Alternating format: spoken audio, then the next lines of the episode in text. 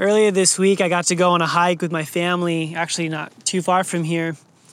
And as we're hiking, I just kept having this thought that I had no idea this was here. Um, I had kind of pass by certain things that were beautiful and then get to the top of this hill and the view is just epic and i'm just realizing man i've I'd never been here before i had no idea that the potential the beauty that was kind of up in these hills and that same thought came to me this week as um, I was studying. Came across Psalm 15. And as I've read through this psalm, I've read through probably dozens of times, and I began to study it, I realized that there's so much more beneath the surface than what you'd first imagine. So I just wanted to share that with you today. Psalm 15 was written by David, who wrote about half of the Psalms. And David's life is filled with tons of highs and lows. And because of that, uh, David's poetry is really relatable. No matter what you're going through in your life, there's a psalm that can fit that.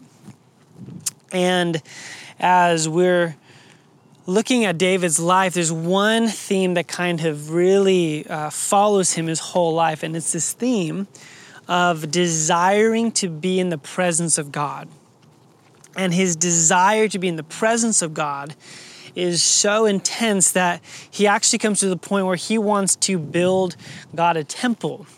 Um, in hopes that the, the presence of God would be able to be in something significant. So in First Chronicles 17, uh, we see David speak to the, the prophet Nathan. And he says, Why am I living in a house of cedar while the Ark of the Covenant, the presence of God, is in a tent. And so Nathan, the prophet, says, Do whatever is in your heart. Uh, and then that night, Nathan has a dream, and God's like, Hold up. Actually, don't do that. And he begins to give him these instructions where he says, uh, Because you're a man of war, because of the bloodshed on your hands, uh, you're not going to build me a temple. But what he does say is that um, in chapter 17, verse 11 says, When your days are over and you go to be with your ancestors, I will raise up your offspring to succeed you, and one of your own sons I will establish his kingdom. He is the one who will build a house for me, and I will establish his throne forever. I will be his father, and he will be my son. I will never take my love away from him as I took it away from your predecessor. I will set him over my house and my kingdom forever. His throne will be established forever. Now, reading these words, uh, um, our kind of inkling is just to be like, oh, yeah, Solomon. Solomon, his son, is the one who built the temple. But if you pay attention to the wording here, in Chronicles, it doesn't say your son, it says your offspring, one of your sons. And then he starts to say, this, he'll be my son, he'll be my father.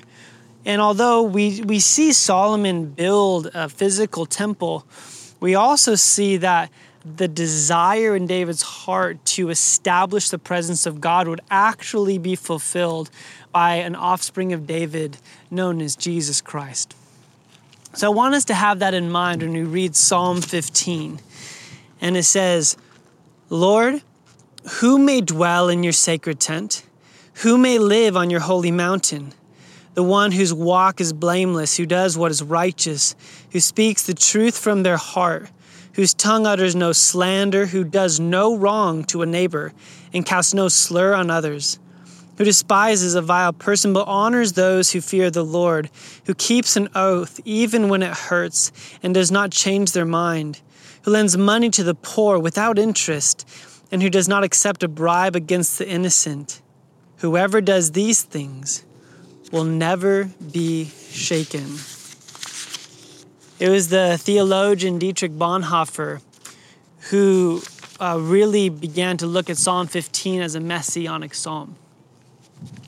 That David asks this question Who can dwell in the house of the Lord? Who has the ability to fully be in the presence of God. And then in his own admission, he, that's not him. There's, his life hasn't led him to have that ability. yeah, he starts writing about this is the kind of person. And what we see is in this list that's being described is we see a description not just of a righteous man, but ultimately of the perfect man, Jesus Christ. Dietrich Bonhoeffer says that Jesus Christ himself has offered the perfect worship by perfecting every prescribed sacrifice in his own voluntary and sinless sacrifice. For us, there remains only the sacrifice of praise and thanksgiving and prayers, hymns, and a life lived according to God's commands.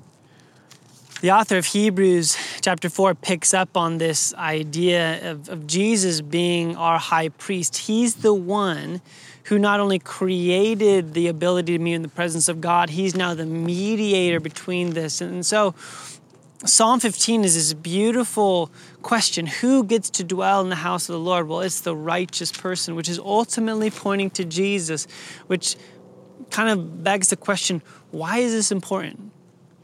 Why is it important to look at the archetype of David, the man after God's own heart, and the longing he had for the presence of God, and yet this unfulfilled sense in his own life of, man, I'll, that'll never fully be me there has to be someone else to do it.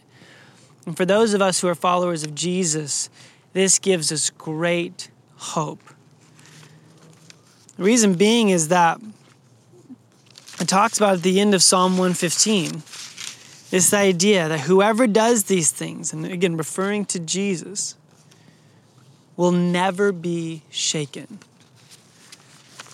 And what's such good news for us is because of what Jesus has done, because Jesus has made a way for us to encounter the presence of God, we get to have this assuredness, this anchoring of the soul because of what He has done. We no longer have to worry about our performance or our morality um, or our self righteousness or our willpower to get us into relationship in the presence of God. We have something way more secure than that, and that's the person of Jesus Christ.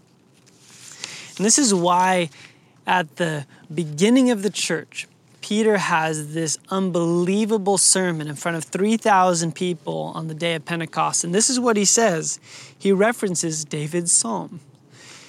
And he says, But God raised him, meaning Jesus, from the dead, freeing him from the agony of death, because it was impossible for death to keep its hold on him. David said about him, I saw the Lord always before me, because he is at my right hand. I will not be shaken. Therefore, my heart is glad and my tongue rejoices.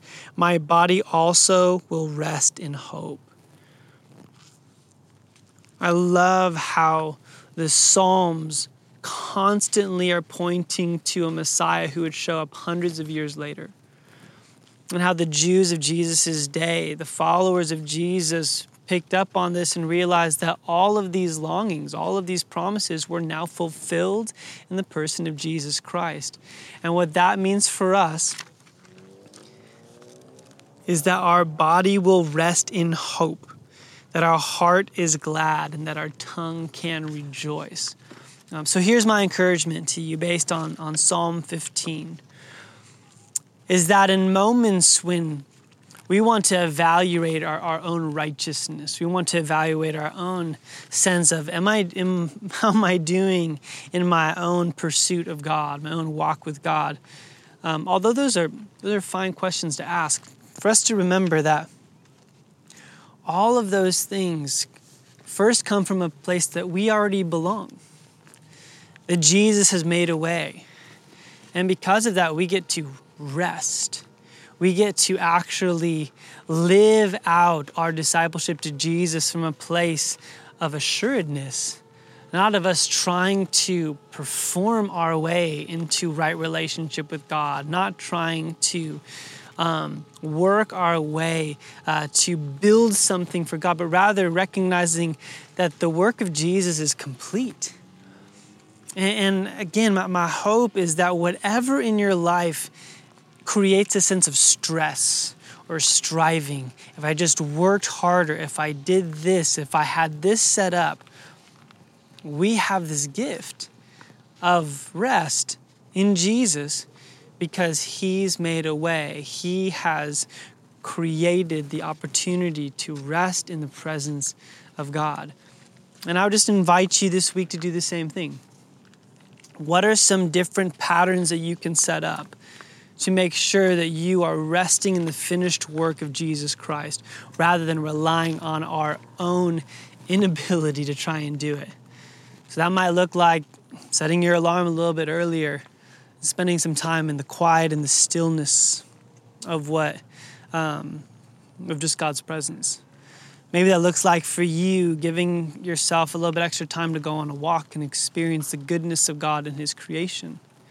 Maybe that looks like for you meditating on the scriptures, reading through the Gospels, and being reminded that we have a firm foundation in Jesus Christ.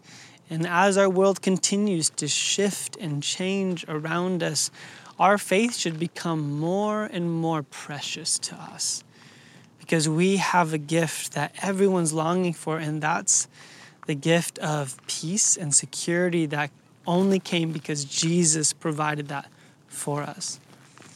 And my hope is that you rest in that hope today. Let me just go ahead and pray for you. Father, we thank you. We thank you, Lord Jesus, that as David looked towards this prophetic hope, we now get to live in the midst of it. Lord, the finished work of your death and resurrection. God, that we now have full access to you, Lord Jesus. The veil's been torn. And so that means our soul can find rest. We don't have to be anxious. We don't have to uh, have this sense of performance based faith or religion, or we choose to rest in you. And God, I pray that that would filter into every other area of our life, Lord Jesus, that may feel uncertain or stressful. God, we choose to have our rest and hope in you. In Jesus' name, amen.